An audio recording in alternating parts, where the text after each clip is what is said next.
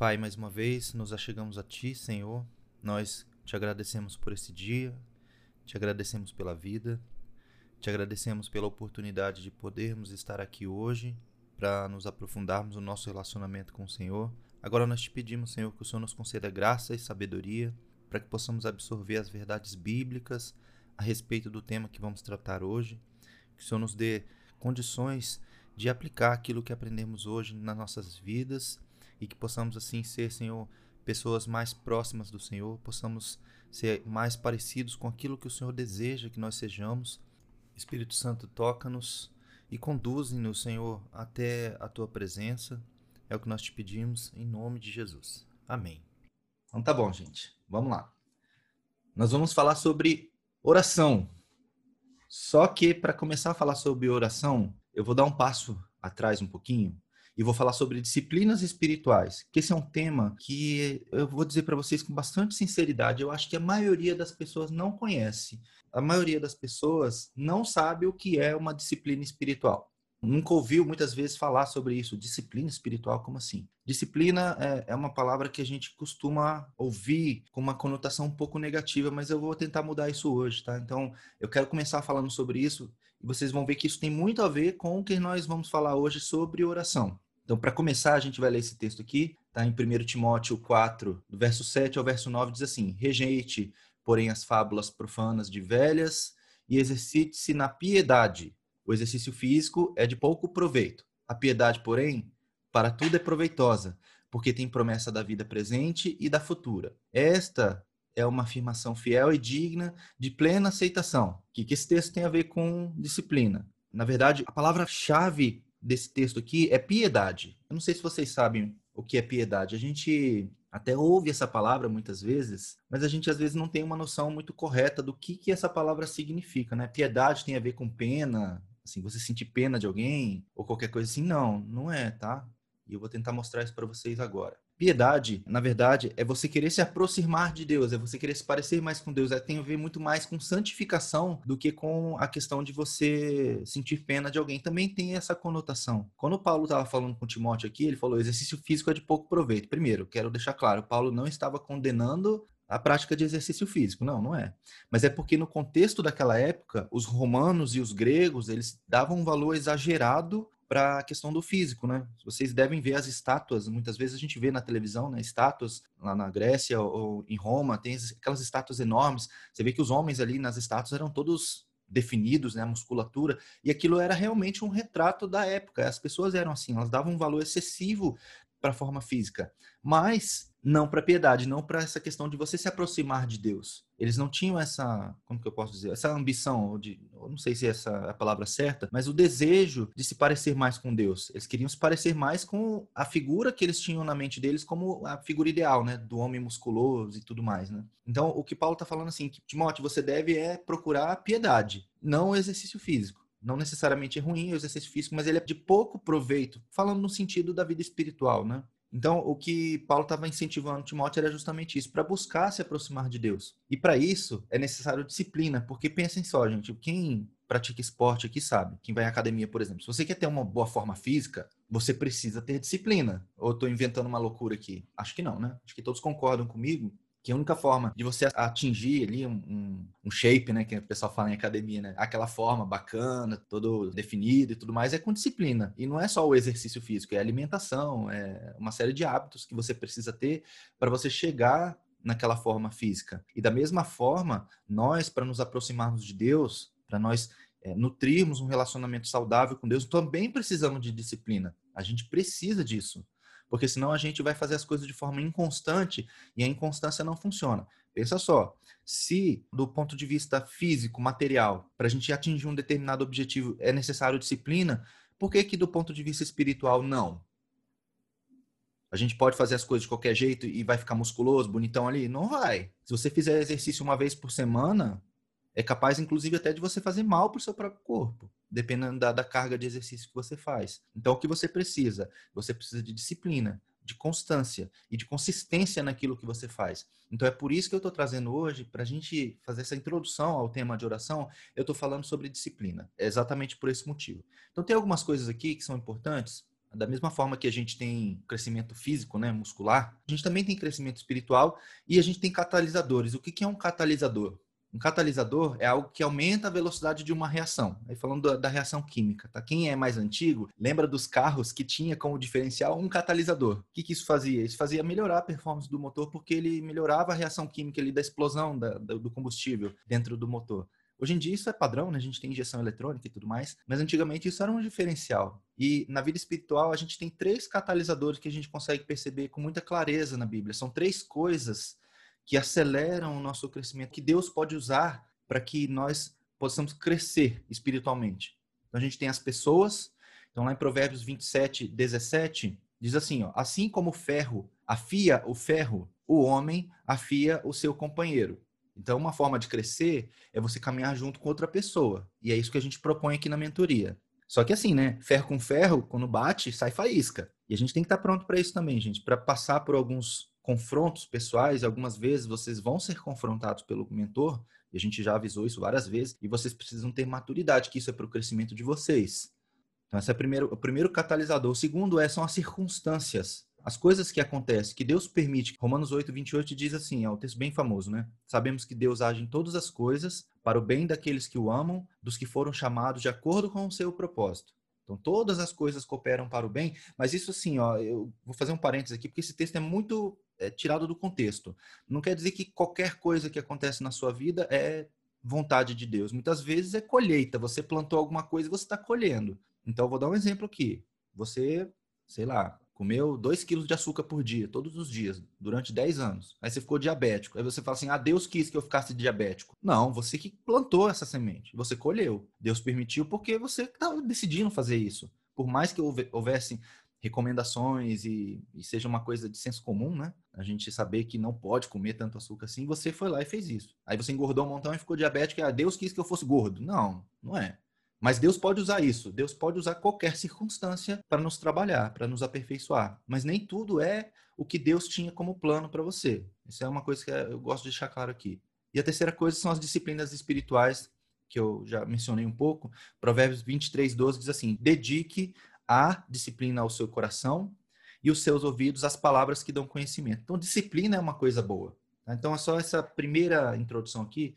A gente sabe que as pessoas elas nos ajudam a crescer, que as circunstâncias nos ajudam a crescer, mas a gente não sabe que a disciplina pode nos ajudar a crescer espiritualmente. E aí a palavra disciplina, como eu falei, normalmente ela não soa bem aos nossos ouvidos, porque quando a gente ouve falar sobre disciplina, a gente tem muitas vezes essa conotação negativa de correção, de você ser corrigido, de você ser confrontado. E tem textos bíblicos que têm essa conotação. Então, por exemplo, Provérbios 23, 13, é onde Salomão fala assim: Não evite disciplinar a criança. Se você a castigar com a vara, ela não morrerá. Eu sei que hoje, nos nossos dias, isso é uma coisa mal vista, né? Você castigar a criança com a vara. Mas naquela época isso era mais aceito. A gente sabe que muitas crianças passaram por isso. Né? Quem é mais velho aqui sabe que Antigamente isso era mais comum, né? De você mostrar quem é que manda com a força física. Sei que tem métodos melhores de fazer isso, mas, enfim, né, o conselho bíblico, bíblico aqui não necessariamente é você bater na criança, mas é você disciplinar. Você tem que disciplinar de uma forma que ela entenda. E a disciplina tem esse contexto, de certa forma, negativo, né, mas ele é importante. Depois você tem ali Provérbios 3, também tem um versículo ali, versículo 12, que diz assim: O Senhor disciplina quem ama, assim como o pai faz ao filho de quem deseja o bem. Então a disciplina é uma correção também. Só que a disciplina também tem uma outra conotação que é, é de você ser uma pessoa constante consistente naquilo que você faz. Lá em Hebreus 12, no verso 5 e 6, diz assim: Meu filho, não despreze a disciplina do Senhor, nem se magoe com a sua repreensão, pois o Senhor disciplina quem ama e castiga todo aquele a quem aceita como filho. Então, disciplina é uma coisa boa, principalmente vinda de Deus. E aí, o texto que a gente leu de, de 1 Timóteo, a gente tem duas palavras ali, que é exercício e piedade, como eu falei, né? Exercício aqui é essa palavra grega aqui, que chama ginase. O que, que essa palavra lembra para vocês? Ginase. Lembra? Ginásio. E é dessa palavra que vem os ginásios, né? As palavras que a gente usa em português hoje tem muitas que derivam do grego. E tem a ver com o exercício físico. Então, exercite-se tem a ver com exercício físico, né? Aquela questão de você fazer algo com repetição na piedade. E a piedade é a devoção a Deus, é você querer se aproximar de Deus, é você se dedicar a Ele. Então nós precisamos entender isso. Só que assim, isso é importante, tá? Disciplina para mim, no meu entendimento, disciplina ela traz liberdade. Mas como assim? Disciplina é uma coisa que você tem que fazer que às vezes é dura, difícil, dói, Isso te dá liberdade? Sim. E eu falei agora há pouco ali com, com Alan que os músicos entendem bem isso. E eu já vou mostrar isso para vocês.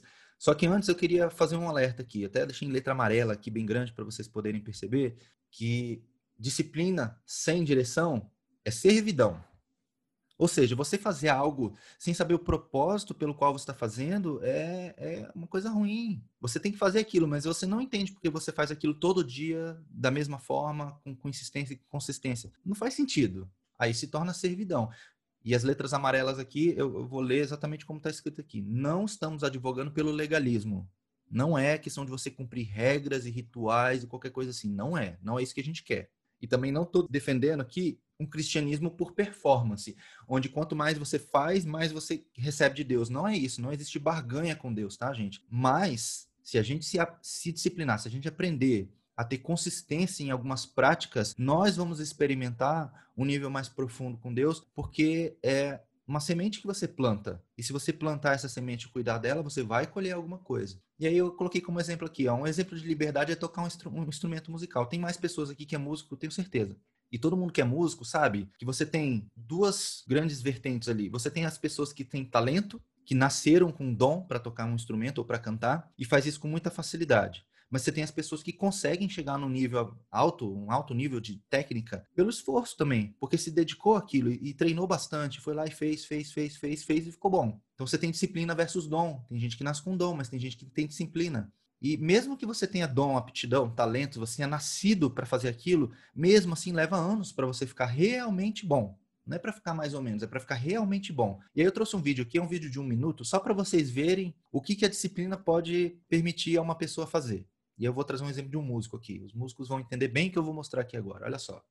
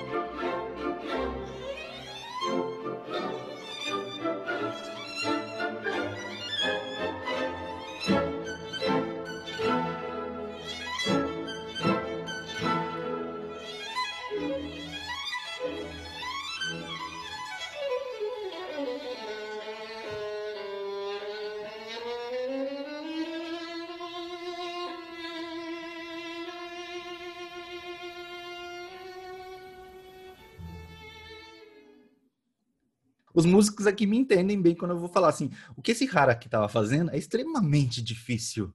Muito, muito, muito, muito mesmo. Esse cara aqui é um dos melhores violinistas do mundo que já existiram, tá? Chama Itzhak Perman, o nome dele. Dá para perceber que ele faz tudo aquilo aparentemente sem nenhum esforço. Parece que é fácil, ele nem abre o olho, ele vai, ele, tipo, tá se divertindo ali. Mas vocês acham que ele chegou nesse nível sem, sem praticar muito por muitos anos? Claro que não. Tem um documentário até da vida dele. Ele, desde criancinha, ele já começou a tocar violino. Ele tem dom? Com certeza. Mas ele se esforçou muito também. Ele teve disciplina, consistência naquilo. E ele chegou a um ponto, e é esse é o meu ponto, onde ele pode tocar qualquer coisa. Qualquer. Qualquer uma. Então é nesse aspecto que eu digo que a disciplina, ela traz liberdade. Se você é disciplinado, você consegue chegar em alguns lugares com muito mais tranquilidade. E aí a liberdade, no nosso aspecto aqui, do nosso ponto de vista espiritual, é liberdade para quê? No nosso caso, a liberdade é a recompensa da disciplina. Mas para quê? Por exemplo, eu trouxe alguns exemplos aqui. Por exemplo, para memorizar a palavra de Deus. Para você poder citar a palavra de Deus. Para você poder aplicar a palavra de Deus na sua vida. Para você falar de Deus. Para você evangelizar. Para você conversar com Deus. Para você ouvir a sua voz. A liberdade também sobre a insensibilidade das coisas espirituais, porque muitas vezes a gente a gente não sente que está fazendo uma coisa espiritualmente errada, justamente porque o pecado ele acaba nos tirando essa sensibilidade. A gente fica como se estivesse insensível, né? Por isso que a lepra tem é, o simbolismo do pecado, né? Porque a lepra ela tira a nossa sensibilidade das coisas, né? Das coisas que são ruins. E o pecado faz isso com a gente. A disciplina espiritual, ela nos traz também essa questão da liberdade dos pecados recorrentes. Quando você se disciplina em oração, por exemplo, algumas coisas que você fazia antes que você nem percebia às vezes, ou que você fazia e não sentia que estava fazendo, ou que não sentia que era errado fazer, você vai se libertar disso gastei um pouco de tempo aqui para fazer essa introdução, para incentivar vocês. Nós vamos falar sobre três disciplinas espirituais durante a mentoria. Hoje a gente começa com oração, que é uma das principais disciplinas espirituais, mas a gente vai falar sobre outras também. Vamos falar sobre jejum e sobre leitura bíblica. Existem muitas outras disciplinas espirituais na Bíblia. Tem pelo menos nove que são consenso. Todo mundo concorda que são disciplinas. Mas a gente vai falar só sobre três. E se vocês se disciplinarem nessas três disciplinas espirituais, vocês vão ver a diferença que vai fazer na vida de vocês. Isso é uma garantia bíblica, não sou eu que estou falando. A Bíblia é que me afirma que se se você se disciplinar, você vai colher os frutos disso. Então, a primeira disciplina espiritual é oração. Agora sim a gente começa, né? Primeira grande introdução aqui. A gente não vai ter essas introduções grandes sempre, tá, gente? Mas é que a gente está começando a mentoria, eu preciso deixar algumas coisas bem claras, todo mundo na mesma página. Vamos falar sobre oração. Vamos ler esse texto aqui em Mateus 26, 31 a 43. Eu vou ler na NVI, vocês podem ler na versão que vocês quiserem. Esse texto eu não pus na tela aqui, mas cada um que quiser abrir sua Bíblia aí pode abrir, ou se quiser só ouvir, pode só ouvir também. Eu já falei sobre essa história na semana passada, mas agora a gente vai, vai detalhar um pouco mais. Vou ler então, tá? Mateus 26, 31. Então Jesus lhes disse, falando com os discípulos, tá? Depois da ceia, Jesus lhes disse: Ainda esta noite todos vocês me abandonarão, pois está escrito: Ferirei o pastor e as ovelhas do rebanho serão dispersas. Isso está em Zacarias 13, 7, tá? Caso alguém queira saber de onde que veio essa profecia. Continuando. Mas depois de ressuscitar, irei adiante de vocês para Galiléia. Pedro respondeu: Ainda que todos te abandonem, eu nunca te abandonarei. Jesus respondeu: Asseguro que ainda esta noite, antes que o galo cante, três vezes você me negará. Mas Pedro declarou: Mesmo que seja preciso que eu morra contigo, nunca te negarei. E todos os outros discípulos disseram o mesmo. Então, Jesus foi com seus discípulos para um lugar chamado Getsemane e lhes disse: Sentem-se aqui enquanto eu vou ali orar. Levando consigo Pedro e os dois filhos de Zebedeu, que é João e Tiago, começou a entristecer-se e a angustiar-se. Disse-lhes então: A minha alma está profundamente triste, numa tristeza mortal. Fiquem aqui e vigiem comigo. Indo um pouco mais adiante, prostrou-se com o rosto em terra e orou: Meu pai, se for possível, afasta de mim esse cálice. Contudo, não seja como eu quero, mas sim como tu queres. Depois voltou aos seus discípulos e os encontrou dormindo. Vocês não puderam vigiar comigo nem por uma hora? Perguntou ele a Pedro. Veja que é para Pedro que ele faz a pergunta, especificamente. Isso tem uma importância para nós. Vigiem e orem para que não caiam em tentação. O espírito está pronto, mas a carne é fraca. E retirou-se outra vez para orar: Meu pai, se não for possível afastar de mim esse cálice sem que eu o beba, faça-se então a tua vontade. Quando voltou, de novo os encontrou dormindo, porque seus olhos estavam pesados. Vou fazer um comentário bem rápido desse texto aqui.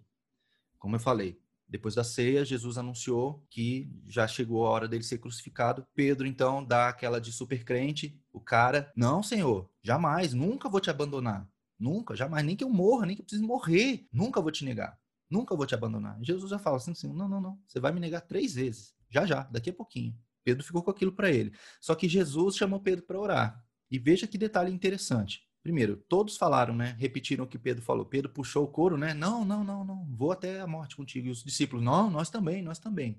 Beleza. Foram todos para o Getsemane, todos os discípulos foram, mas ele chamou três específicos três pessoas ele chamou em particular para ir para um momento um pouco mais íntimo de oração. Ele chamou Pedro, João e Tiago. E Jesus foi orar. O que, que eu entendo? Meu entendimento. Isso não está escrito assim na Bíblia, mas é o meu entendimento. Estava profetizado que todos abandonariam Jesus. Mas não estava profetizado que os discípulos, um deles ia negar Jesus. Estava profetizado que um deles ia trair Jesus. Mas negar Jesus não estava profetizado. Meu entendimento. E vocês concordem comigo ou não. Pedro não precisava ter negado Jesus.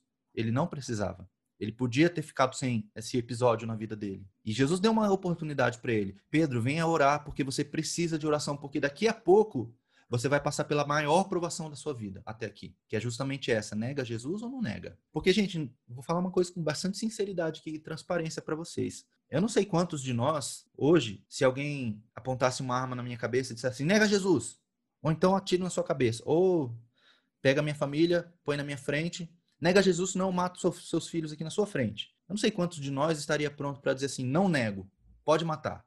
A gente sabe que isso acontece. Eu não estou falando uma coisa que não acontece. Milhares de pessoas morrem todos os meses, todos os dias, por não negar Jesus. Não aqui no nosso país, felizmente. Mas a gente sabe que a perseguição é muito grande em vários outros países. É que a gente às vezes não tem noção disso, porque a gente vive numa vidinha confortável aqui no Ocidente, de a gente poder exercer a nossa fé à vontade, e a gente não tem noção do que, que é isso. Mas vai lá na África, vai nos países árabes para você ver como é que é. A gente vê de vez em quando aparece né, o Estado Islâmico lá arrancando a cabeça de umas pessoas lá. É triste isso. Mas essas pessoas não negaram Jesus. E Pedro não precisava ter negado Jesus naquela hora. E Jesus deu uma oportunidade para ele. Venha para o momento de oração, Pedro, porque você precisa. Você precisa. E Jesus chamou eles, eles foram, mas o que, que eles fizeram? Em vez de orar, eles dormiram. E quantos de nós também não está mais ou menos assim? No momento onde mais a gente precisa orar, a gente está desatento, desapercebido, acomodado, e a gente não ora. E por a gente não orar, a gente passa por algumas situações. Eu falei agora há pouco lá, Romanos 8 fala que todas as coisas cooperam para o bem daqueles que amam a Deus. Mas nem todas as coisas são necessárias que a gente passe. Algumas lições a gente passa porque a gente está distraído. E o texto ele termina ali no verso 43, dizendo que os olhos dos discípulos estavam pesados. E aí, minha interpretação novamente aqui. Por que, que os olhos dos discípulos estavam pesados? Eles estavam cansados fisicamente? Provavelmente passaram a noite ali toda com Jesus e tudo mais, estavam cansados. Mas o momento que eles viviam ali era um momento de, assim, era crucial. Eles não podiam estar com os olhos deles pesados. Eles deviam estar querendo orar. Se Jesus conseguiu orar, eles também conseguiriam. E aí, o que que, o que está pesando no seu olho agora para você não conseguir orar? Essa é uma pergunta para você, Gui. Eu vou mostrar o resultado da pesquisa que vocês responderam agora. Já já eu vou mostrar. E vocês vão ver o que está acontecendo com este grupo específico. Mas o que está fazendo o teu olho ficar pesado?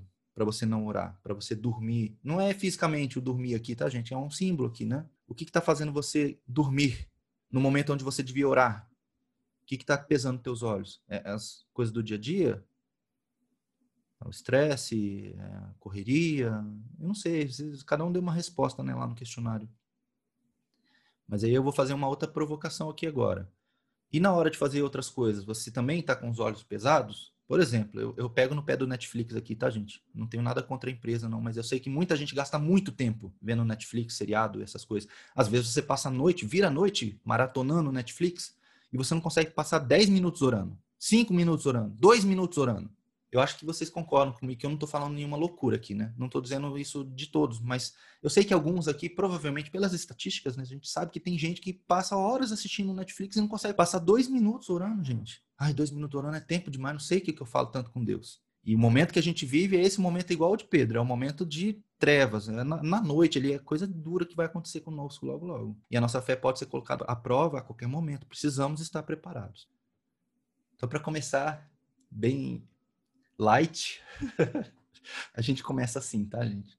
Oração é vital, gente. Oração não é um acessório. Oração é fundamental. Você quer ter uma vida com Deus sem orar? Esquece. Esquece. Não dá. Como é que a gente trata esse tema, oração? São três fundamentos. Hoje a gente vai falar esse que está aqui, né, o azulzinho, a importância de orar. Nós vamos mostrar para vocês na Bíblia por que é importante orar. Depois a gente vai falar sobre a oração que Deus ouve, que tipo de oração que Deus ouve.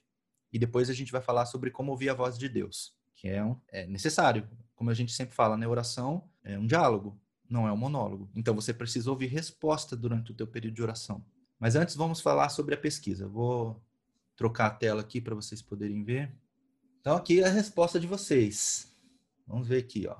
Primeira pergunta. Se você tivesse definido o que é oração, o que você diria? Então várias respostas aqui, mas o que foi mais frequente foi essa resposta aqui. Oração é ter um diálogo com Deus, como eu acabei de falar. 91% das pessoas concordam com isso. Também, outra resposta bem frequente é, é uma necessidade espiritual. Verdade. E a outra resposta mais frequente é oração é minha conexão com Deus. Três coisas muito importantes. Legal, beleza. Então vocês disseram que oração é super legal, super importante, vital, é importantíssimo. Vamos lá. Quanto você considera importante a oração? 10. 84% das pessoas dizem que oração é nota 10. É extremamente importante. Muito bom. Legal, até aqui está fazendo sentido. Quantos dias da semana, em média, você reserva tempo para oração? Ou seja, é, eu reservo tempo para oração todo dia, um dia, dois dias, e assim por diante, né? 42% diz que reserva tempo para oração todos os dias. Legal, isso é muito bom. Praticamente não oro, é preocupante para mim. 12% das pessoas diz que praticamente não ora. 10% diz que ora uma ou duas vezes por semana. Ok. Deixa assim por enquanto. Veja só o que vocês estão me dizendo. Vocês estão me dizendo que é extremamente importante orar, mas tem algumas pessoas aqui que, por mais que tenham dito que é extremamente importante orar, estão orando poucas vezes por semana. Gente, eu não estou aqui acusando vocês, eu estou só lendo o que vocês responderam, beleza? Em média, quanto tempo dura o seu momento de oração? Então, a oração é extremamente importante, vital. Eu preciso. É o meu momento com Deus, é a minha conexão com Deus. Mas, menos de 10 minutos aqui, ó, 40% de vocês disseram que passa menos de 10 minutos. Espera aí. Se é um negócio tão importante e é a sua conexão com Deus, você passa menos de 10 minutos com a sua conexão com Deus? É isso mesmo que vocês estão dizendo? Veja como as coisas precisam mudar, gente. E o segunda maior resposta aqui é entre 10 e 20 minutos. Então aqui a gente tem 73% das pessoas dizendo que é extremamente importante orar, mas ora menos que 20 minutos. Você acredita que o tempo, que ora a quantidade de tempo adequado? A maioria disse que não. 90% não, não ora a quantidade de tempo adequado. Isso é importante, vocês reconheceram que precisam orar mais. Você gostaria de orar mais? Todos disseram que sim.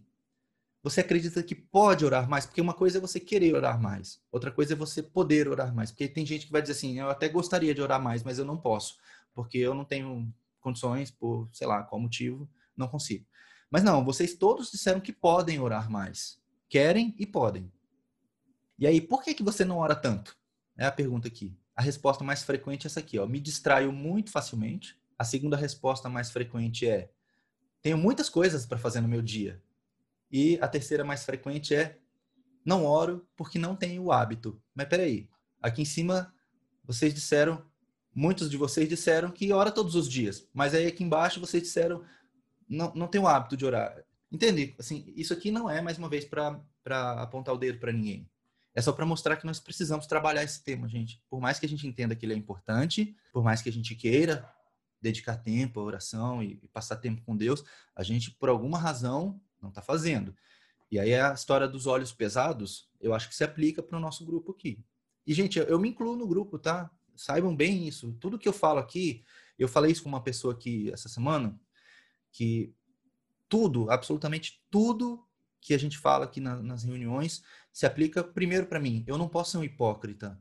É eu dizer para vocês orarem e eu não orar. Eu não posso, assim, eu não, não posso. E Deus sabe que eu tenho esse, essa responsabilidade com vocês e diante de Deus de manter também a minha vida de oração e todas as outras disciplinas espirituais. A gente precisa, eu particularmente, né, estando aqui desse lado da tela, eu não posso ser um hipócrita. Então eu sei que eu também preciso orar mais, que eu posso orar mais e tudo que vocês vão ouvir eu falando se aplica para mim primeiro tá bom? Estamos na mesma página aqui em relação a precisamos orar, sabemos que temos que orar e é muito importante. Então agora a gente vai tratar o tema de fato, tá? O que, que é oração? A Bíblia não tem uma definição. Oração é. Não, não tem. Mas pelo que a gente percebe, em todos os textos onde a gente vê os servos de Deus orando, oração tem a ver com relacionamento com Deus. E o relacionamento com Deus, ele traz intimidade com Deus. Se você se relaciona com Deus, então eventualmente você vai desenvolver essa intimidade. A gente falou um pouco sobre isso na semana passada. Precisamos entender isso. E a nossa oração não é um ritual, não é um hábito, não é apenas uma rotina que você vai estabelecer e você vai passar um tempo porque você precisa fazer, porque você precisa fazer também. Mas você tem que entender que o teu momento de oração é o teu momento de se relacionar com Deus intimamente. Porque uma coisa é você estar tá dentro da igreja, por exemplo, e você estar tá ali participando de uma reunião de oração ou qualquer coisa assim. Isso é muito importante, sim. Só que a sua oração privada, ela é o seu momento com Deus. E Jesus ensina sobre isso, né? Eu já vou falar sobre isso daqui a pouco. Então, precisamos mesmo entender isso, gente, que oração é o nosso momento íntimo com Deus, onde a gente pode ser sincero com Deus. Porque na oração dentro da igreja, muitas vezes a gente já tem um motivo específico para orar, a gente cuida um pouco na forma como a gente ora e tudo mais, né? Mas no seu momento de intimidade com Deus é onde você pode ser você, onde você pode falar de forma aberta com Deus e tudo mais, né? Segunda pergunta é: por que orar? Que esse é o, o grande tema, né, da nossa reunião de hoje, a importância de orar. Por que orar? A minha primeira justificativa para vocês é: Jesus orava. Se Jesus, que é Deus, orava para ter uma conexão com o Pai, e nós, Não temos que orar também? Eu, eu acho que isso aqui é suficiente para mostrar. Jesus deu o exemplo para nós de como fazer. Tanto que os discípulos chegam um momento que ele fala assim: Senhor, nos ensina a como o Senhor ora. Os discípulos entenderam que precisavam aprender a orar e Jesus era o modelo. Eles viam Jesus orando e eles ficavam fascinados com a oração de Jesus, porque era uma oração diferente, né? Na semana que vem aqui a gente vai falar especificamente sobre isso. Mas Jesus é o nosso grande modelo. Nós precisamos imitá-lo. E aí, assim, ó, vou ler um montão de texto aqui agora para vocês verem o quanto que Jesus orava. Eu não sei se vocês têm noção da quantidade que Jesus orava, mas eu vou ler um montão de texto aqui agora, ó. Vamos lá, eu vou ler rápido aqui só para vocês verem. Lucas 3, 21 a 23. Quando o povo estava sendo batizado, também Jesus o foi. Então, o batismo de Jesus aqui. Enquanto ele estava orando, o céu se abriu e o Espírito Santo desceu sobre ele em forma corpórea como pomba. Então veio do céu uma voz: Tu és o meu filho amado, e em ti me agrado. Jesus tinha cerca de 30 anos de idade quando começou o seu ministério. Então, em que momento que o Espírito Santo veio sobre Jesus? Enquanto ele estava orando. Não sou eu que estou dizendo, é a Bíblia, tá? Talvez vocês não tenham percebido esse detalhe, mas é o que está escrito. Continuando. Lucas 4, 40 a 42. Ao pôr do sol, o povo trouxe a Jesus todos os que tinham vários tipos de doenças e ele os curou, impondo as mãos sobre cada um deles. Além disso, de muitas pessoas saíram demônios gritando: Tu és o filho de Deus. Ele, porém, os repreendia e não permitia que falassem, porque sabiam que ele era o Cristo. Ao romper do dia, Jesus foi para um lugar solitário. As multidões o procuravam, e quando chegaram até onde ele estava, insistiam que não as deixasse. Jesus foi para um lugar solitário para quê? Aí Marcos 1:35, é a mesma passagem, explica: De madrugada, quando ainda estava escuro, Jesus levantou-se, saiu de casa e foi para um lugar deserto, onde ficou orando. Então Jesus fugiu da multidão para orar. Lucas 5,16. Mas Jesus retirava-se para lugares solitários e orava. Lucas 6,12. Num daqueles dias, Jesus saiu para o monte a fim de orar. E passou a noite orando a Deus. Jesus passou a noite toda orando. Lucas 9,18. Certa vez Jesus estava orando em particular. E com ele estavam seus discípulos. Pois Lucas 9, 28 a 29. E aproximadamente oito dias depois de dizer essas coisas, Jesus tomou consigo Pedro, João e Tiago e subiu para o monte para orar. Enquanto orava, a aparência de seu rosto se transformou e as suas roupas ficaram alvas e resplandecentes como o brilho de um relâmpago. Lucas 11, 1. Certo dia, Jesus estava orando em determinado lugar. Tendo terminado, um de seus discípulos lhes disse: Senhor, ensina-nos a orar, como João ensinou os discípulos dele. É o texto que eu mencionei agora há pouco. Lucas 22, 39 41. Como de costume, olha só, como de costume, Jesus foi para o Monte das Oliveiras e os seus discípulos o seguiram. Chegando ao lugar, ele lhes, ele lhes disse: Orem para que vocês não caiam em tentação. Ele se afastou deles uma pequena distância, ajoelhou-se e começou a orar. Então são alguns textos, tá? Tem mais. Só que eu não quis gastar tanto tempo aqui. Mas vejam como Jesus orava, gente. Jesus orava muito. Ele não orava pouco. Jesus era Deus, gente. A gente precisa entender isso. Jesus era não, Jesus é Deus, tá? Só para deixar isso muito claro. Esse é um tema um pouco controverso, tá? Tem, tem uma teoria da kenosis lá, não vou entrar nesse mérito aqui, isso é bem teológico. Mas questão do esvaziamento de Jesus, Jesus era Deus, era homem e tal. Jesus era Deus, tá? 100% homem, 100% Deus. É Deus com duas naturezas, não vou entrar nesse mérito aqui agora. Mas Jesus, que tinha uma conexão plena com o Pai, orava. E nós que não temos essa conexão, porque nós temos o pecado nos impedindo. Lembra do texto que eu li na semana passada, Isaías, falando que o pecado de vocês faz separação entre vocês e Deus. A gente tem uma coisa no meio do caminho. Jesus não tinha isso. E ele orava mesmo assim. E nós? Segundo motivo, por que orar? É para permitir que Deus faça parte da nossa vida. Não é dar autorização para Deus. Tem uma linha uma linha de pregação aí muito errada, tá? É uma heresia, dizendo que você precisa autorizar Deus a fazer as coisas, dar legalidade para Deus. Deus tem legalidade para fazer o que ele quiser na vida de quem ele quiser, do jeito que ele quiser, a hora que ele quiser. Deus é todo poderoso e soberano. Deus não precisa da sua autorização não, tá? Se você entende assim, não é isso que a Bíblia diz. Se Deus é soberano, ele é soberano, ele é o criador de todas as coisas. Ele pode intervir no que ele quiser, a hora que ele quiser. Vou deixar isso bem claro aqui. Só que quando a gente, isso é, o benefício é nosso, tá, gente? Quando a gente a gente se entrega para Deus em oração e a gente fala, Senhor, eu preciso de ajuda. Eu preciso de ajuda. É como um pai e um filho. Eu sou pai, eu tenho um filho de seis anos e tenho um bebezinho aqui que vai fazer um ano agora. Eu, quando, quando meu filho vem me pedir ajuda para qualquer coisa, para mim é tão gostoso, gente. Às vezes dá trabalho, eu sei. Quem tem filho sabe, né? Às vezes o filho, puxa, você queria que o filho fosse um pouco mais independente. Mas o fato do seu filho depender de você e ele vir até você te pedir ajuda, é sinal de que ele reconhece que ele precisa de você. Então, nós, quando nós oramos e falamos, Senhor, eu preciso de ajuda para isso, me ajuda com determinada situação, é como você, como filho, chegando diante do seu pai e declarando a sua dependência do pai. Isso é muito bom, a gente precisa permitir que Deus faça parte da nossa vida nesse aspecto. Não é de dar autorização para Deus fazer as coisas. Deus não precisa da nossa autorização. Mas quando a gente envolve Deus nos nossos problemas, eu fico imaginando Deus feliz do outro lado. Assim, ele, ele entende que depende de mim. E nós dependemos de Deus para tudo, tá, gente? Jesus fala, né? Sem mim nada podereis fazer. A gente precisa compreender isso e viver isso. Evoluir aqui. Tem vários exemplos na Bíblia de orações inusitadas para a gente ver que a gente pode orar por certas coisas, tá, gente? Tem vários aqui, eu vou, vou citar alguns aqui bem rápido, tá bom? Bem rápido, para a gente não gastar tempo. Depois a gente pode passar as referências mais precisas, mas aqui tem todos os textos que eu vou mencionar. Em Gênesis 18, é quando Abraão ora por Ló e sua família. Deus tinha anunciado que ia destruir Sodoma e Gomorra e a família de Ló estava lá. E Deus aparece para Abraão para anunciar isso. Deus fala: Abraão, eu vou lá, vou destruir porque a, o pecado ali tá, tá demais. Não dá. Eu preciso destruir esse, essa cidade porque esse povo se tornou muito perverso. E aí Abraão começa a negociar, entre aspas, com Deus. Abraão estava intercedendo por aquelas pessoas, falando, Senhor, se tiver 50 justos, o Senhor vai destruir a cidade? Não, por amor 50 não destruo. E Abraão vai diminuindo, né? 40, 30, 20, 10. Ele vai ali falando, Senhor, a tua misericórdia, ela, ela pode ser maior do que a sua ira? É, eu estou é, fazendo uma paráfrase, né? Lendo, relendo o texto aqui com as minhas palavras. E Deus fala, se tiver 10 ali, eu não destruo. Mas não tinha nem 10 tinha só oito, que era a família de Ló.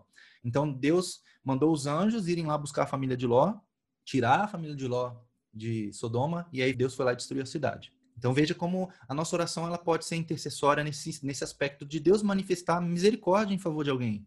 Nós precisamos orar por esse tipo de coisa. Josué 10 é a passagem onde Josué pede para o sol e a lua parar. Eles estavam lutando contra os reis ali que estavam atacando os gibeonitas. Os gibeonitas eram um povo que tinha feito uma aliança com Israel, era uma aliança mal feita. Israel fez uma aliança sem consultar o Senhor, mas Josué, por querer honrar essa aliança feita diante de Deus, mesmo sendo uma aliança mal feita, Josué, em algum momento, eles estavam lutando, o sol ia se pôr, e se o sol se pôsse ali, eh, eles não conseguiriam continuar a batalha, os inimigos iam fugir. E aí Josué fala: Sol, se detenha não sei onde, no vale de Ajalon, a lua, não sei aonde. Ela esqueci os nomes dos lugares, tá, gente? O fato é que Deus ouviu essa oração. E a Bíblia fala que o sol e a lua se detiveram por quase um dia inteiro. E depois Deus fez chover pedra ali, caiu em cima dos inimigos quando eles estavam fugindo. E a palavra fala que morreu mais gente pelas pedras que Deus fez cair do céu do que pela própria batalha. Então quem venceu a batalha foi Deus, no fim das contas. Mas Deus ouviu essa oração. E a palavra fala que nunca antes houve um dia como esse e nunca mais haverá. Uma oração ousada e inusitada. A oração de Ana por Samuel. A gente vê lá em 1 Samuel, a história de Samuel, né? Ana, a sua mãe, queria ter um filho, mas não podia porque era estéreo. A, a outra esposa do seu marido, que era Eucana, o marido dela, tinha um monte de filho, ficava zombando dela. Olha aqui, eu tô indo mais uma vez apresentar meus filhos, meus filhos que nasceram ao Senhor, e você não tem nenhum. Ela ficava fazendo essa provocação, né? E Ana foi lá e se. Ela entrou num, num momento de oração sincero com Deus ali. E ela se derramou diante de Deus. E ela falou assim: Senhor, se o Senhor me der um filho homem, ela foi específica na oração dela, eu vou te devolver ele por todos os dias da sua vida. E aí Deus, ah, esse é o tipo de oração que eu gosto de ouvir. É a oração onde você coloca o que você tem de melhor nas mãos de Deus. Você dá o seu recurso melhor para Deus. Estou falando de dízimo, nem de dinheiro aqui não, tá, gente? Não é isso não. É só para deixar claro aqui. Mas Ana, ela sacrificou, entre aspas, né? Ela abriu mão daquilo que era mais importante para ela, para que fosse usado por Deus para realizar um projeto. E Samuel, a gente sabe, Samuel substituiu Eli, que era um sacerdote ali que estava sendo ruim. Ele não estava fazendo bem o trabalho dele. E Samuel foi uma pessoa extremamente importante para Israel. E a oração de Ana foi ouvida por causa disso, porque Ana colocou o projeto de Deus em primeiro lugar. E depois Deus deu muitos outros filhos para Ana. A palavra fala que ela teve outros filhos. Então é um tipo de oração inusitada. A oração de Ezequias contra Senaqueribe, lá em 2 Reis 19, conta essa história que Senaqueribe era o rei da Assíria. Ele estava atacando todo mundo, estava ganhando de todo mundo, e ele chegou a vez de atacar ali o povo. E ele fala, manda uma carta, né, um mensageiro, afrontando Deus mesmo, falando assim: eu, os povos aqui da região, todos eles não puderam resistir, os seus deuses não puderam salvá-los. E o Deus de vocês, você acha que vai salvar vocês aí? É melhor vocês se unirem a mim, se renderem, do que vocês lutarem contra mim, porque contra mim vocês não vão conseguir vencer. E aí e Ezequias, que era o rei de, de Judá ali na, na, na, ocasião, chega diante de Deus fala, falando mais ou menos assim: Senhor, olha que esse homem está falando de você, que o Senhor não pode fazer, que o Senhor não pode vencer. E aí Deus ouve essa oração, esse confronto que foi feito ali, né? E Deus manda um anjo, só um, só um. E esse um anjo vai lá no arraial dos, dos assírios lá e mata 180 mil soldados à noite. Esse um anjo, gente, é, é precisa só um anjo, é uma ordem de Deus. E aí no outro dia Senaqueribe acordou, estava todo mundo morto, ele fugiu, mas depois os filhos dele vão lá e matam ele. Então o juízo de Deus sobre ele foi cumprido. E foi uma oração ousada de Ezequias. A oração de Zacarias, Zacarias era o pai de João Batista. A mulher dele, Isabel, era velha, ele era velho também. Eles não tinham filhos, mas dentro do plano de Deus tinha um projeto naquela família e Deus depois de muito tempo ouviu a oração. E aqui o exemplo que eu quero trazer é justamente esse que eu imagino que Zacarias era, sacerdote, ele trabalhava no templo, ele era da tribo de Levi. E ele deve ter orado por um filho a vida toda. Porque naquela época você ter um filho era sinal de bênção e você não ter um filho era como se fosse uma maldição, era uma vergonha, né? Você não ter um filho. Porque sem um filho, como é que você vai perpetuar a sua descendência? Não tem como, né? Ter filhos era muito importante. E Zacarias não tinha. E Zacarias e Isabel, eles oraram, provavelmente, a Bíblia não menciona isso, mas dá para entender que eles oraram por isso a vida toda. E por que, que Deus não ouviu a oração de Zacarias antes? É aqui que eu quero chegar nessa história. Porque se João Batista tivesse nascido antes, talvez ele não fosse o precursor do Messias, a voz que clama no deserto. E Zacarias teve que esperar. Mas Deus ouviu a oração dele. Deus ouviu. Na hora certa, Deus ouviu. E João Batista foi quem foi. A Bíblia fala que é, nunca houve antes de João Batista um homem como ele. Então não é qualquer coisa. João Batista não era qualquer um. Diante de Deus, diante dos homens, ele era um maluco, né? Se você pensar bem, vivia no deserto, comia gafanhoto, coisa bem estranha, né? Mas diante de Deus, ele era grande diante de Deus. E Jesus falou isso sobre ele, não foi eu que inventei. Jesus fala que nunca houve outro como João Batista. Então era uma pessoa realmente importante dentro dos planos de Deus e na hora certa Deus ouviu a oração. Quando parecia que tudo era impossível, os dois já eram velhos, e a gente vê isso com uma certa frequência na Bíblia, né? Deus operando quando há impossibilidade humana. O ladrão na cruz. Senhor, lembra-te de mim quando entrares no teu reino. Hoje mesmo estarás comigo no paraíso. Jesus falou. É a oração instantânea, né? Resposta na hora. Mas por quê? Porque aquele ladrão entendeu a posição dele e entendeu que Jesus estava ali justamente para permitir que ele tivesse condição de, de ser salvo. Né? Que antes disso ninguém podia ser salvo por si próprio. Né? Que era o que o outro ladrão estava falando. Desce da cruz e salva nós dois aqui. E a oração de 2 Crônicas 7,14, essa daqui é uma, uma oração inusitada. Na verdade, é um conselho de Deus, né? Mas que tem a ver com oração, que diz: se o céu se fechar para que não chova, ou se eu, né, Deus falando, e se eu mandar os gafanhotos para que devorem o país, ou sobre o meu povo enviar uma praga, se o meu povo, que se chama pelo meu nome, se humilhar e orar, e buscar a minha face, e se afastar dos seus maus caminhos, dos céus eu o ouvirei. Perdoarei o seu pecado e sararei ou curarei a sua terra. Aqui Deus está dizendo assim: a oração, junto com a humilhação, você se humilhar diante de Deus, buscar a face do Senhor e se afastar dos maus caminhos ou arrependimento. É assim que Deus quer que nós nos portemos na oração. E através desse tipo de oração, Deus pode mudar a sorte de um país, de uma nação, de uma terra. Isso era aplicado para Israel, mas a gente sabe que algumas coisas a gente consegue viver hoje em dia, das promessas de Israel. Então, aqui é um exemplo sobre como nós devemos orar. E aí, eu falei um montão sobre oração, um montão de coisa legal, coisas bacanas, por que a oração é importante tudo mais. Vocês disseram que a oração é importante, que vocês querem orar mais, que vocês precisam orar mais. E aí a pergunta para vocês agora é essa daqui. Se a oração é tudo o que ela diz ser, por que, que a gente não ora? Eu dei uma resposta aqui.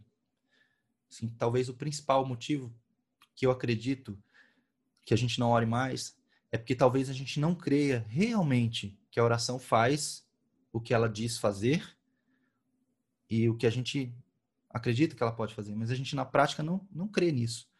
Porque se a gente cresce que a oração faz o que ela faz, a gente oraria muito. A gente estaria com nossos, os nossos joelhos ali, né? Na, onde a gente, a gente ajoelha, né? A calça ia estar tudo rasgada de tanto que a gente ia orar. Se a gente acreditasse que Deus pode mudar as circunstâncias como a gente vê na Bíblia, através da oração, a gente oraria. mas talvez a gente não creia. A gente desiste, a gente ora para algumas coisas, a gente não vê Deus fazendo, a gente desiste, a gente não tem disciplina, a gente não tem consistência. Muitas vezes, gente, a gente ora por algumas coisas e a resposta da oração não vem do jeito que a gente quer. A gente está esperando uma caixinha vermelha como resposta, Deus manda uma caixinha azul. Só que você, por não estar atento, muitas vezes, você não percebe que Deus já respondeu a sua oração. Muitas vezes a resposta de Deus ela vem só no plano espiritual, a gente nem vê a resposta, mas Deus respondeu aquela oração. Mas a gente não crê muitas vezes que a oração faz o que faz. E aí tem vários motivos aqui, cada um vai dizer os seus, tá? Vocês disseram que vocês não oram, a resposta mais frequente, pelo menos, né? Que vocês não oram porque tem muitas distrações, ou porque tem muitas atividades no dia. Será que tentar resolver as coisas no nosso braço é mais eficaz, funciona melhor do que a gente colocar as coisas diante de Deus? aparentemente é o que a gente faz. Porque assim, se a gente decide gastar o nosso tempo fazendo outras coisas ao invés de orar, é porque a gente acha que na nossa força, no nosso braço, a gente consegue resolver melhor do que Deus. E eu não estou dizendo aqui para você orar e esquecer os assuntos. Não, você vai orar e você vai fazer a sua parte. Mas quando você ora e coloca as situações diante de Deus, aí você tem Deus trabalhando com você. Como os exemplos que eu dei agora ali, das orações inusitadas. Nenhuma daquelas pessoas que orou por coisas impossíveis deixou de fazer a sua parte. Todos fizeram a sua parte. Mas oraram. Vamos mudar isso? É a proposta aqui agora. Oração é relacionamento, como eu falei agora há pouco. Eu falei sobre pai e filho, né? A gente tem três fases na vida de uma criança, né? Ela está na infância, ou ela está na adolescência, ou ela está na vida adulta. E como eu falei antes, né? um pai espera que seu filho conte a sua vida para ele. Quando meu filho chega da escola ou quando eu vou buscar ele na escola, a primeira coisa que eu pergunto para ele é aí, como é que foi hoje? Eu quero que ele fale. E ah, quem tem filho pequeno aqui sabe disso, às vezes a criança não fala, né? Você fala, como é que foi hoje? Ele fala assim, ah, foi legal. Não era isso que eu queria ouvir, eu queria detalhes. Eu queria, tá, mas e aí, você brincou? Que aula que foi hoje? Aprendeu o que hoje? E às vezes ele fala, não, foi legal, foi bom. e às vezes é assim que a gente se relaciona com Deus é melhor do que nada. Mas Deus espera mais de nós. Eu, eu como pai, espero. Deus acho que espera também que a gente se derrame um pouco mais. E a gente precisa, a gente precisa que, que nossos filhos, eles chorem, que eles agradeçam, que eles declarem o seu amor para nós. Isso não é, não é, bom. Você quando tem um filho, o teu filho fala assim, pai, eu te amo. Que delícia. É muito bom, muito bom. E nós, como filhos de Deus, a gente precisa entender isso também. Deus, não é que Deus, eu já falei isso, né? Deus não é carente, Deus não precisa, mas Deus gosta, com certeza. Quando a gente fala, Senhor, eu te amo, eu confio em você, eu entrego a minha vida para você. Senhor, tá aqui esse assunto aqui, ó. Eu não sei como resolver. Então eu, eu, entrego ele nas tuas mãos. Eu vou fazer a minha parte, eu vou tentar. Mas eu confio em, na, na, tua intervenção em cima desse assunto. É isso que Deus quer, porque aí a gente mostra para ele que a gente quer envolvê-lo, que a gente precisa de ajuda, e que a gente confia. A adolescência vai piorando, né? Conforme vai crescendo, via de regra, eu tô falando de forma geral, né? Conforme o adolescente vai crescendo, ele vai achando que ele já está independente dos pais, né? Eu não preciso mais dos meus pais. Eu sei mais, inclusive, sobre a vida do que os meus pais. Em alguns momentos a gente está assim diante de Deus. Eu não vou orar sobre isso não, porque eu já sei como é que resolve. Já vivi isso aqui. Ou eu sei como é que é. Meu pai não, não entende bem como é que funciona isso aqui. Em alguns momentos a gente está assim. Em alguns momentos a gente já está na vida adulta onde a gente acha que não precisa mesmo dos nossos pais. Não, agora eu estou grande, já sei viver, já estou aqui, já cheguei até aqui, vou sozinho. E uma outra coisa que também é muito visível, eu vou falar mais sobre isso semana que vem, é o tipo de pedido que a gente faz, né? Quando a gente está orando. Quando você é uma criança, quando você é criança, deixa eu só ver quem está falando aqui, gente. Deus gosta de todos da mesma forma, porque alguns pais fazem diferença. A Bíblia fala que Deus não faz acepção de pessoas. Isso é muito claro. Deus não escolhe gostar mais de um ou de outro. Agora, como eu falei antes, muitas vezes o que a gente recebe de Deus é resultado de, de semeadura. A gente planta algumas coisas, a gente colhe. É assim que eu entendo. Deus é um Deus recíproco. Lembra que eu citei na semana passada Tiago 4:8. Aproximem-se de Deus e ele se aproximará de vós. Então, conforme a gente se aproxima de Deus, Deus se relaciona mais conosco, mas não é porque a gente está fazendo algo, é só porque a gente está mais perto, é só isso. Só isso. Questão de filho, né? A gente não deve tratar os filhos diferentes. Só fazer um parêntese aqui. A gente deve amar os nossos filhos da mesma forma. Mas é inevitável, e pelo menos na minha experiência como espectador, né? De pessoas que já têm mais filho, filhos mais velhos. Os filhos que estão mais próximos dos pais, normalmente têm mais carinho dos pais mesmo. Não é que o pai ama mais um filho do que o outro. Mas a resposta do pai em relação ao relacionamento do filho é proporcional ao que o filho se relaciona. Eu, eu tenho muitos amigos que, que têm mais de um filho e sempre tem um que é mais carinhoso com os pais. E qual é a resposta do pai a um filho carinhoso? É carinho.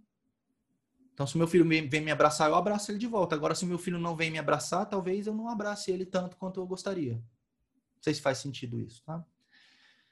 Mas os pedidos da, da, das crianças é interessante também. As crianças, quando elas são pequenas, elas vêm pedir as coisas. Normalmente, os pedidos são bem imaturos, né? Tipo assim, pai, eu quero, sei lá, chocolate. Uma coisa que Tá, tanto faz. A gente dá o chocolate, se for o caso, não faz mal. E conforme a criança vai crescendo, os pedidos tendem a se tornar mais imaturos, ou mais egoístas, ou mais interesseiros. Chega um ponto da, da, da vida, né? Na adolescência isso é muito, muito visível, né? Que o, o pai, ele é meio que um caixa eletrônico em alguns casos, né? Pai, eu quero celular. Mas por que você quer um celular? Não, eu quero celular porque eu quero. E é isso. Acho que eu não estou falando nenhuma besteira aqui, né? E a gente, na nossa vida, no nosso relacionamento com Deus, a gente é um pouco assim também, às vezes, não é? A gente no começo, no começo né, da nossa caminhada, a gente às vezes faz uns pedidos meio imaturos, né? A gente pede umas coisas desnecessárias, tipo, meu filho, se ele viesse me pedir comida, por exemplo, pai, eu quero o café da manhã, ele nem precisa me pedir essas coisas. Ele não precisa, porque eu sei que eu tenho que dar isso para ele como pai.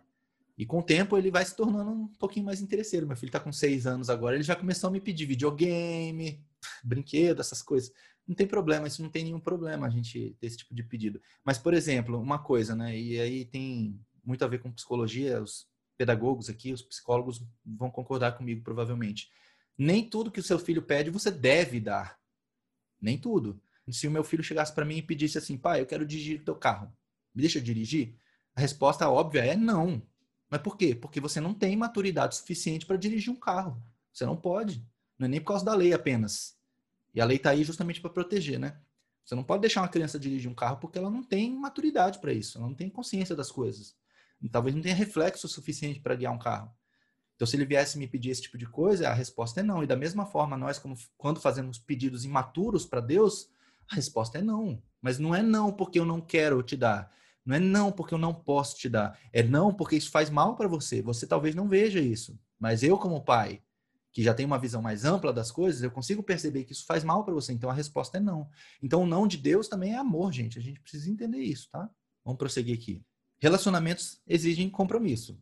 Falei um pouco sobre isso na semana passada, já falei um pouco sobre isso hoje. Daniel 6,10 fala assim: que Daniel, como era de seu costume, orava três vezes ao dia. Essa história aqui é Daniel na cova dos leões, né?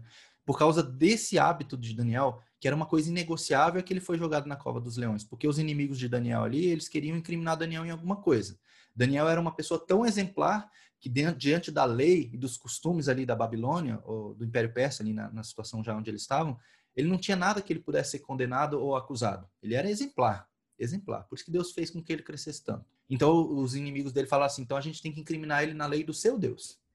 E aí convenceram o rei ali a fazer o decreto que ninguém podia pedir nada a não ser para o rei. Não podia pedir nada a nenhum deus, nada a ninguém, a não ser para o rei. Só que Daniel, como era de costume, orava três vezes ao dia e ele continuou orando, mesmo diante de uma ameaça de morte. Porque Daniel sabia qual era a lei. Daniel era o terceiro maior no império ali. Então ele sabia qual era a lei. Ele sabia que tinha esse decreto, mas ele não abriu mão do seu momento com Deus. E muitas vezes a gente precisa ser assim também. O nosso momento com Deus ele tem que ser algo inegociável. Se você se dispôs a orar cinco minutos por dia, por exemplo. Esses cinco minutos ele é inegociável, gente. Você não pode abrir mão dele. Vai vir um monte de coisa para te impedir de orar. Eu tenho certeza. A hora que você fizer um compromisso com Deus, Deus, eu vou orar todos os dias, tanto tempo, de tal a tal hora. Esse aqui é o meu horário. Esse aqui é o meu tempo com Deus. E não é necessariamente estabelecer um hábito, tá, gente? Eu estou frisando isso bastante. Não é legalismo nem performance, mas é um compromisso seu com Deus de se aproximar dele você precisa cumprir. A Bíblia não fala sobre promessa, né? A gente às vezes vê os católicos, né? Eles têm muita questão da promessa. Ah, vou pagar uma promessa. Não, não tem isso na Bíblia, mas tem votos. os votos, por exemplo, o voto do Nazireu, né? Tem, tem isso. Paulo também fez um voto, até raspou a cabeça. Se vocês lerem lá, vocês vão ver. Os votos que a gente faz diante de Deus, a gente precisa cumprir. E hoje eu vou sugerir para vocês que façam um voto. Já já eu vou falar sobre isso. Mas precisa ser algo inegociável. Você combinou com Deus, Senhor, eu vou todos os dias te buscar. Então, busque ao Senhor. De fato, não abra mão disso. Davi, no Salmo 27, 4, ele fala assim: ó, uma coisa, uma, uma, uma coisa pedi ao Senhor, e a buscarei. Então, Davi, ele podia pedir qualquer coisa para Deus, qualquer coisa, mas ele pediu uma coisa. Ele pediu assim: que eu possa habitar no teu tabernáculo e meditar no teu santo templo todos os dias. Que Davi queria? Davi queria o relacionamento com Deus. E ele se decidiu a buscar. E existe um compromisso da parte de Davi para buscar a Deus. E nós também precisamos ter esse compromisso. Uma outra coisa importante, um outro exemplo aqui. A intimidade está no quarto. A gente fala sobre que, eu falei agora há pouco, né, que a oração nos leva a ter um relacionamento e esse relacionamento ele vai se tornando íntimo. Jesus, quando ensina os discípulos a orar, ele fala assim: você vai para o seu quarto e vai fechar a porta. Isso tem o contexto literal? Sim, eu entendo que sim. Fechar a porta ali pode ser do quarto ou de qualquer outro lugar. O fato é que você tem que estar num momento que é só seu, onde você não vai ter distrações e qualquer coisa assim. Aí o exemplo que eu dou aqui é Samuel. 1 Samuel 3,10 é quando Samuel ouviu a voz de Deus pela primeira vez. Que ele não estava entendendo bem, acho que todo mundo conhece essa história, né? Samuel ouviu a voz de Deus, não sabia que era a voz de Deus, nunca tinha ouvido a voz de Deus. Foi perguntar para ele: Eli, você me chamou? Não, não te chamei. Volta para o teu quarto. Quando Samuel voltou para o quarto, Deus falou: Samuel. E aí Samuel não entendeu de novo, foi lá em Eli: Eli, você me chamou? Não, não te chamei. Volta para o teu quarto. Quando Samuel voltou para o quarto, Deus falou novamente: Samuel. Por que, que Deus só falava com Samuel quando ele voltava para o quarto? Por que, que Deus não falou com Samuel quando ele estava perto de Eli? Porque Deus queria que Samuel estivesse naquele momento de intimidade. Porque o nosso quarto é um lugar de intimidade, é um lugar onde você tem privacidade e tudo mais, não é? Isso aqui tem um conceito para nós. Que a gente, se a gente quer ouvir a voz de Deus, a gente precisa desenvolver esse lugar secreto nosso, né? Ele fala muito sobre o lugar secreto, né? Tem muito essa vertente hoje aí, né? Mas é verdade, a gente precisa ter um lugar onde nós temos um momento de, de paz e de intimidade com Deus. A gente vai falar mais sobre isso na terceira reunião sobre oração. Mas é importante que vocês já desenvolvam desde já o hábito de ter um lugar. Onde que é esse lugar? É fora de casa, é andando na rua, é no parque, é no armário, sei lá. Mas é um lugar seu com Deus. Eu não sei onde, você, vai, onde você vai escolher, mas eu sugiro que você escolha um lugar e que as pessoas que moram com você saibam que quando você está naquele lugar, é o seu momento com Deus. As pessoas precisam respeitar isso. Tem alguns exemplos aqui sobre a oração que mudou o mundo. Tem, tem vários, tá? Tem muitos, gente. Eu peguei alguns aqui de pessoas que são famosas, são, são cristãos famosos, digamos assim, que fizeram grandes coisas. Então, por exemplo, Lutero. Lutero foi quem iniciou a reforma protestante. É, os relatos de Lutero dizem que ele não orava menos do que três horas por dia. E ele dizia assim: que se eu não orar por pelo menos três horas, o meu dia ele foi perdido. Aquele dia não serviu para nada. E essa dedicação à oração de Lutero resultou na reforma protestante. E hoje nós colhemos o fruto da reforma protestante. 500 anos depois, nós estamos hoje colhendo os frutos desse relacionamento que Lutero conseguiu desenvolver com Deus. Jonathan Edwards, esses aqui são todos puritanos, tá? Pessoas que seguiam assim a Bíblia à risca, eram pessoas que eram muito, muito dedicadas mesmo. Diz que ele passava até 13 horas por dia em oração. Imagina você passar 13 horas durante o dia orando. Mais da metade do dia orando. E Jonathan Edwards, ele, ele tem um, um sermão famoso. Se vocês procurarem no YouTube, vocês acham. Pecadores nas mãos de um Deus irado. Essa pregação, ela deu início a um avivamento nos Estados Unidos. Quando ele pregou essa, essa mensagem, as pessoas elas foram tão confrontadas e as pessoas se arrependeram e tudo mais, e a partir dali começou um avivamento nos Estados Unidos diz que ele passou a noite inteira, ele e os seus discípulos, eh, os seus apoiadores, eles todos passaram a noite toda orando para que ele pudesse pregar esse, esse sermão, porque é realmente um sermão duro, gente. Se vocês ouvirem, vocês vão ver. Não é muito longo, não vale a pena, mas é um sermão duro. E ele orou muito para que Deus usasse esse sermão e, de fato, foi, foi um, uma, uma mudança muito grande ali nas pessoas. John Knox, também outro puritano, ele passava madrugadas inteiras orando, passava a noite toda. E ele tem uma frase famosa que é assim: dá minha Escócia, senão morro. E através desse homem também se iniciou um avivamento lá na Escócia. John Wesley, bem famoso também, ele é o, o pai do metodismo, né, das igrejas metodistas, também passava noites inteiras em oração. E por causa dele, se iniciou um avivamento na Inglaterra. Não é porque essas pessoas eram especiais, gente, não é, é questão ali até a Sandra comentou, mas Deus gosta mais de um do que dos outros, não, mas é porque essas pessoas entraram num lugar de estar tão próximas de Deus que Deus pode fazer algumas coisas na vida delas que talvez não possa fazer na vida de outros, porque essas pessoas estão próximas de Deus. E a gente precisa se aproximar de Deus. A nossa oração pode mudar o mundo, tá, gente? E aí um dia, assim, isso é uma coisa bem pessoal, tá? Um dia eu estava meditando sobre essas coisas, as coisas que aconteciam no passado, esses grandes reformadores e aquelas histórias de fé, de milagres. E eu fiquei assim, né, Senhor, por que, que a gente não vê mais isso hoje em dia, né? Aí tem muitas vertentes, né? O pessoal mais tradicional acredita que a época dos apóstolos já passou e tudo mais, mas nem era esse o ponto. Assim, eu falei assim, Senhor, o Senhor é mesmo Deus, nunca mudou e nunca vai mudar. E se o Senhor fez algo no passado, o Senhor pode fazer hoje também, mas por que que não faz? E a minha resposta foi essa aqui, ó. Você quer ver resultado extraordinário? Então precisa ter um compromisso igualmente extraordinário. Muitas vezes a gente quer ver Deus operando milagre, mas a gente não está disposto a se colocar num lugar onde o um milagre é necessário. A gente não quer se dedicar no nível da resposta que a gente quer ver. Porque, mais uma vez, Deus é recíproco. Aproxime-se de Deus e ele se aproximará de vós. Parte de nós o interesse de ver as coisas grandiosas de Deus. E aí, Moisés, lá no, em Êxodo 33, Deus estava bravo com o povo, né? Porque o povo estava fazendo tudo errado.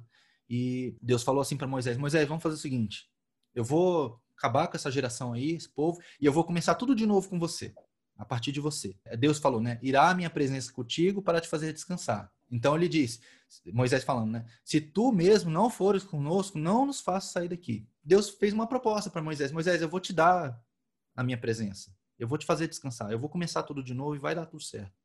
Mas o que Moisés queria, ele não queria a bênção. Ele queria o abençoador. Ele queria Deus. Senhor, se o Senhor não for conosco, não nos faça sair daqui. Para quê? Sem o Senhor indo conosco, não adianta. Então nós precisamos entender isso, gente. Quando a gente ora, a gente não tem que querer só a bênção. A gente tem que querer o abençoador. Eu falo uma frase que eu gosto que é assim: a gente não tem que querer presentes, a gente tem que querer a presença de Deus. Os presentes virão, gente, porque o pai que ama o filho vai presentear o filho. Sempre. Eu sou pai, eu falo, eu tenho prazer em presentear o meu filho. Quando ele merece. Quando ele me ouve. Quando ele me obedece. Isso me dá prazer. O sustento, essas coisas, sempre vou dar, obviamente. O amor do pai, de mãe, né? Vocês que têm filhos sabem bem, né? A gente não se negaria jamais, a gente dá vida pelos filhos. Mas o prazer de presentear é muito em relação à resposta que os filhos dão ao que a gente pede, a, obediência e tudo mais. Não é verdade isso? A gente tem prazer, porque isso é um incentivo para eles, inclusive. E Deus também, de alguma forma, trata a gente dessa forma. Por causa dessa oração de Moisés, Deus continuou com o povo. Deus disse que, não, essa geração aqui vai passar. Porque eles me desobedeceram, eles não creram na minha palavra, não creram no, no que eu posso fazer, mesmo eles já tendo visto tudo que eu fiz. Então, essa geração vai passar e a próxima geração é que vai entrar na terra. Mas Deus continuou com o povo. A coluna de fogo continuou, a coluna de nuvem continuou. E Deus foi com eles até a conquista da terra. Mais uma vez, precisamos querer mais o abençoador do que as bênçãos. Isso aqui é uma coisa muito importante. Na semana passada eu li o texto lá de Apocalipse 2, 5, que é a carta de Jesus para a igreja de Éfeso, onde ele fala, né? Lembra-te de onde caíste e arrepende-te e pratica as primeiras obras. O que, que Deus estava tava falando com aquelas pessoas ali? Quando você você fala para alguém se lembrar de alguma coisa do passado, é aquele sentimento de saudade. Eu não sei como é que é para vocês isso, né? Mas saudade é um negócio até difícil de descrever. Tanto que em alguns idiomas nem existe essa palavra saudade. Não sei se você sabe disso. Né? Por exemplo, em inglês não existe essa, a palavra saudade. Não tem. No português a gente tem, mas é uma palavra até difícil da gente descrever. Né? O que é saudade? A minha, a minha definição, a, minha, a, saudade é você querer estar junto de alguém que você não está junto por alguma razão. E o que Deus estava querendo que aquelas pessoas elas fizessem é queiram estar novamente juntos, porque a igreja de Éfeso estava muito focada na performance, de fazer muita coisa, de cumprir muita coisa, de entregar muito resultado. Isso não, não necessariamente é ruim. Porém, é aquela história: é, é o abençoador ou é a bênção? E o que Deus estava querendo chamar a igreja de volta aqui era para o relacionamento, aquele relacionamento íntimo mesmo, sabe? É a saudade, provocar essa saudade. Lembra-te, lembra-te. Volta lá atrás e veja onde que você caiu. Se arrependa e pratica as primeiras obras, o primeiro amor. A gente precisa desenvolver isso, gente. Isso é tão importante, tão importante. É, é, é uma mensagem um pouco já batida nessa né, questão do primeiro amor, mas é tão importante. Eu vou dizer, uma, vou confessar uma coisa para vocês aqui. Eu sei que vocês, alguns vão concordar comigo, mas eu, que a gente está na mentoria já faz um ano já a gente fazendo esse trabalho, tá? Eu fico ansioso pelo sábado, gente. Eu fico ansioso, eu fico assim, cara, tem que chegar logo o sábado. Tá demorando para chegar o sábado. Sabe por quê? Porque isso aqui é a minha demonstração de amor a Deus. É, parte dela é esse, esse momento aqui, onde eu consigo servir vocês. E servir vocês, para mim, é a forma como eu agradeço a Deus, onde eu posso mostrar, Senhor, olha só, isso aqui o Senhor me deu, eu estou devolvendo. Sabe? É esse sentimento que eu tenho de estar aqui hoje. E, e para mim isso tem muito a ver com esse primeiro amor, de assim, eu, eu quero estar onde Deus quer que eu esteja, eu quero fazer o que Deus quer que eu faça, quero estar na posição onde Deus quer que eu esteja. Isso para mim tem um valor tão grande, tão grande assim, eu não sei nem medir, gente, nem medir. Eu, assim, consigo dizer muito claramente para vocês, existe a minha vida antes desse momento, desse trabalho, desse projeto, e a minha vida depois. E tudo ao meu redor, tudo ao meu redor mudou. Tudo. A minha rotina, a minha casa, onde eu gasto meu dinheiro, uma série de coisas, gente, mudou. Por quê? Porque agora eu, eu quero eu quero fazer isso que Deus quer que eu faça. E eu entendi dessa forma. Isso para mim tem me movido de uma forma muito, muito, muito grande, muito grande mesmo. E eu espero que aconteça isso com vocês também. A gente falou na semana passada. É, eu espero, eu gostaria muito que vocês todos pudessem desfrutar um pouco do que a gente vive hoje. Não estou dizendo que eu sou melhor que vocês, não é, tá, gente? Não é, não é, não é. Não sou melhor, não estou num lugar mais profundo, eu não sei, tá? Mas eu pessoalmente, porque isso é muito pessoal, né? O seu relacionamento com Deus é seu, o meu é meu. No meu relacionamento com Deus, eu sinto que hoje eu estou muito mais próximo dele do que eu já estive antes. E eu gostaria muito que todos vocês chegassem nesse nível. Uma última reflexão aqui antes da gente finalizar. Uma proposta tentadora. Isso aqui não é, mais uma vez, para acusar ninguém, nem para apontar o dedo, mas é para você refletir com transparência e com sinceridade diante de Deus. Se Deus aparecesse na sua frente agora e dissesse assim: Fulano, eu posso te dar agora tudo o que você quer. E aí, tudo que você quer, você pensa o que quer. É bens, é posição, é prestígio diante das pessoas, é saúde, eu não sei, cada um vai pensar em alguma coisa. Eu posso te dar tudo isso agora. Tudo isso. Mas você não vai ter mais o relacionamento. Você não vai poder mais ter um relacionamento comigo. Não estou falando de salvação nem nada. Estou falando assim, neste momento, te dou tudo, mas você não vai poder mais se relacionar comigo. O que, que teria mais valor para você hoje? E é uma reflexão para você fazer de forma muito sincera. Eu sei que é duro, tá? Ah, você está tá me acusando? Não, não estou te acusando. Não estou te acusando de valorizar mais as coisas, mais a bênção do que o abençoador. Não é. Mas se, durante essa minha proposta que eu fiz agora aqui, em algum momento você titubeou, talvez seja porque você precisa realmente entender esse relacionamento com Deus. Porque a gente, a gente vive nesse mundo aqui e é fácil a gente se apegar às coisas, né, gente? É muito fácil. Porque é tangível, a gente consegue ver, a gente consegue sentir, consegue pegar nas coisas nas pessoas. E o nosso relacionamento com Deus é baseado em fé, é baseado em quem Deus é, não no que Deus faz, não no que Deus dá, não no que Deus mostra. É, é um relacionamento de fé inteiramente. E é assim que Deus quis, que nós crescemos mesmo sem ver, porque a fé é isso, né, Hebreus 11, né? A fé é a convicção das coisas que não se vê, é a certeza do que se espera. Mas você não tem isso na sua mão. E nosso relacionamento com Deus é um pouco isso. Um pouco não, é muito isso. Fé. Então é para pensar, é para pensar. E agora? Reflexão, nós vamos refletir. Preciso que vocês pensem sobre tudo o que a gente falou. Eu mandei a mensagem lá no, no WhatsApp para vocês e eu vou recomendar isso de novo. Assistam de novo o vídeo ou o áudio né, no podcast dessa reunião, porque com certeza eu falei tanta coisa aqui, tanta coisa em tão pouco tempo, que alguma coisa pode ter passado. Mas eu tenho garantia, eu sei que o Senhor falou com vocês, o Espírito está em, em alguns incomodando muito, e eu sei que, que vocês têm muito o que pensar a respeito, assim como eu. Como eu falei, eu, eu me faço aqui como o primeiro a ter que fazer essas reflexões. Então reflitam a respeito disso e tomem uma decisão. E aqui é a minha proposta que eu fiz para vocês, né? Um compromisso, um contrato. A gente tem um documentozinho, um papel, que você pode imprimir ou não, é um PDF. Você imprime se quiser, se não quiser, não imprime. Faz como você quiser. Ele vai ficar lá na área de membros, lá onde a gente pode onde vocês podem baixar os PDFs das aulas, né, das reuniões. É um contrato de 10 minutos com Deus, onde você vai se comprometer com Deus, não é comigo. Eu nem sei quem vai fazer isso e não me importa. É você com Deus, onde você vai se comprometer a não passar menos que 10 minutos por dia com Deus. E aí a proposta é 5 minutos lendo a Bíblia e 5 minutos orando. Gente, se você não consegue passar 10 minutos por dia com Deus, realmente você está com um problema de rotina, de agenda, não sei. Se você não consegue dedicar 0,0, sei lá quantos por cento do teu dia para Deus, realmente você precisa refletir a respeito. Aí você precisa entender por que, que você está aqui. Eu não estou falando 10 minutos, é muito ou pouco, tá? Cada um sabe do, do, do seu dia a dia. Mas 10 minutos é possível para qualquer pessoa. Eu não tenho nenhuma dúvida. Nenhuma. Nenhuma. 10 minutos, mas é 10 minutos com Deus mesmo, tá? Não é 10 minutos lavando a louça e orando. 10 minutos dirigindo e orando. Não, é 10 minutos você e Deus, de preferência num lugar isolado, quieto, tranquilo, onde você não vai ter interrupções, onde você não vai estar com o seu celular para ficar apitando WhatsApp, Facebook ou qualquer coisa te, te tirando a concentração. É 10 minutos com Deus mesmo, onde você vai conversar com Ele, onde você vai ler a palavra dele, você vai ouvir Deus falando através da palavra. Tá bom? Esse documento vai estar lá na área de membros, é só entrar lá e baixar depois. E você imprime se quiser. Eu recomendo que você imprima e que você cole esse documento em algum lugar onde você vê, para você nunca se esquecer. Cola na geladeira, no espelho, na porta do armário, eu não sei. Em um lugar onde você vê, tá bom? Eu vou eu vou parar de compartilhar a tela aqui daqui a pouco, eu vou mostrar para vocês a minha parede aqui, para vocês verem como que funciona para mim.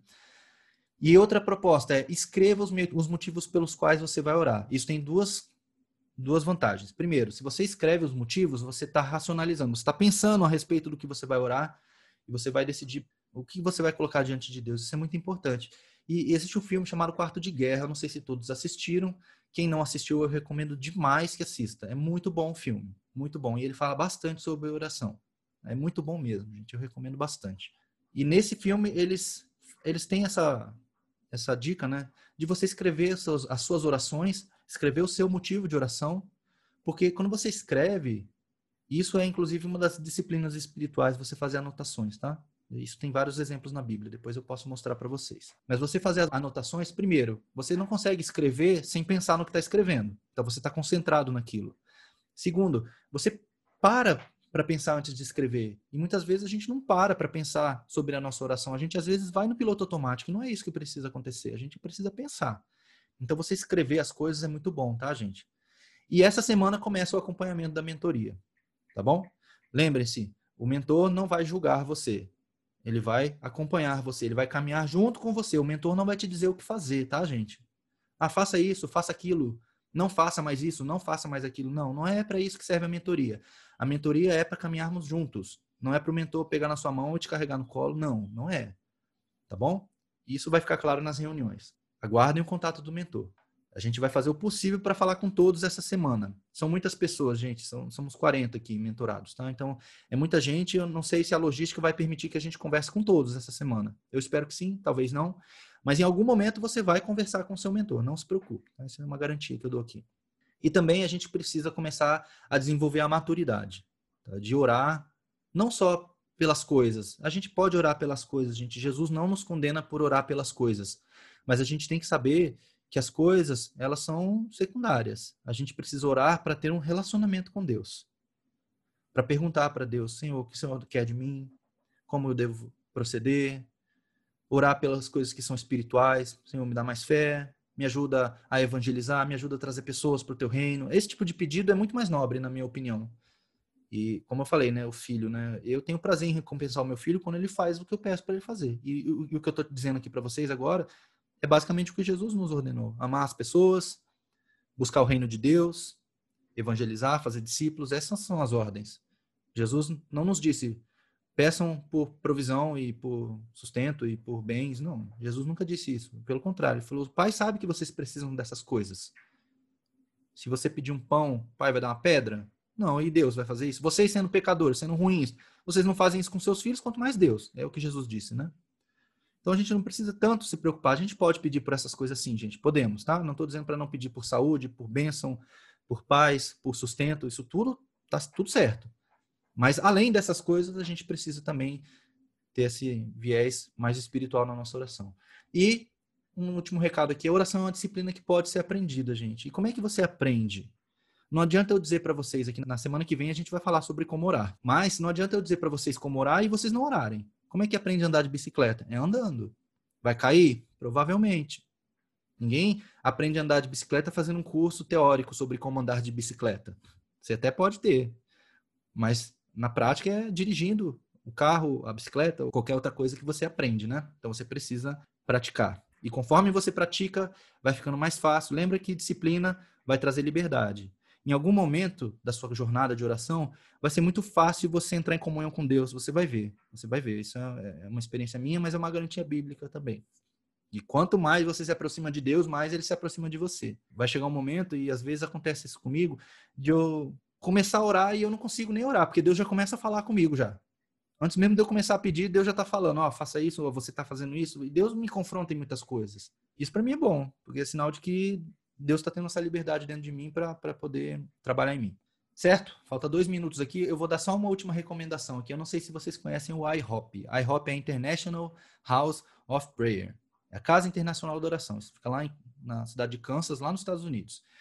Eu não vou dizer que é uma igreja, é um, sei lá, uma instituição, onde eles se, se dispuseram a passar o dia inteiro, 24 horas por dia orando. Existe uma escala de oração e as pessoas vão lá de forma voluntária e ficam lá. E isso é transmitido ao vivo pelo YouTube. Se vocês entrarem no YouTube, eu vou entrar aqui agora, só para vocês verem, tá? Tá ao vivo agora. Tá? Tem 592 pessoas assistindo. O meu YouTube tá com esse bugzinho aqui, mas já já passa, tá?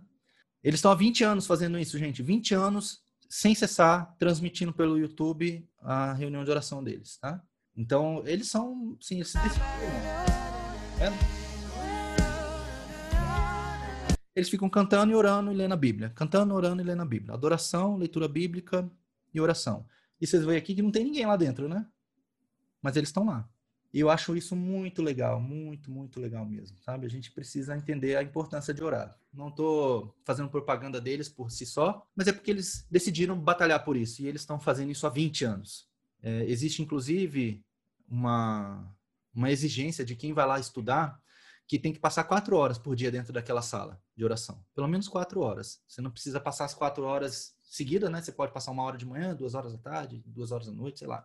Você faz a escala como você quiser, mas naquele momento você precisa estar lá. Se você entrar três horas da manhã, tem gente lá. Quatro horas da manhã, tem gente lá. E a gente precisa entender, gente, que é importante orar. E da minha parte é isso. Fique com Deus. Deus abençoe. Até a próxima. Tchau, tchau.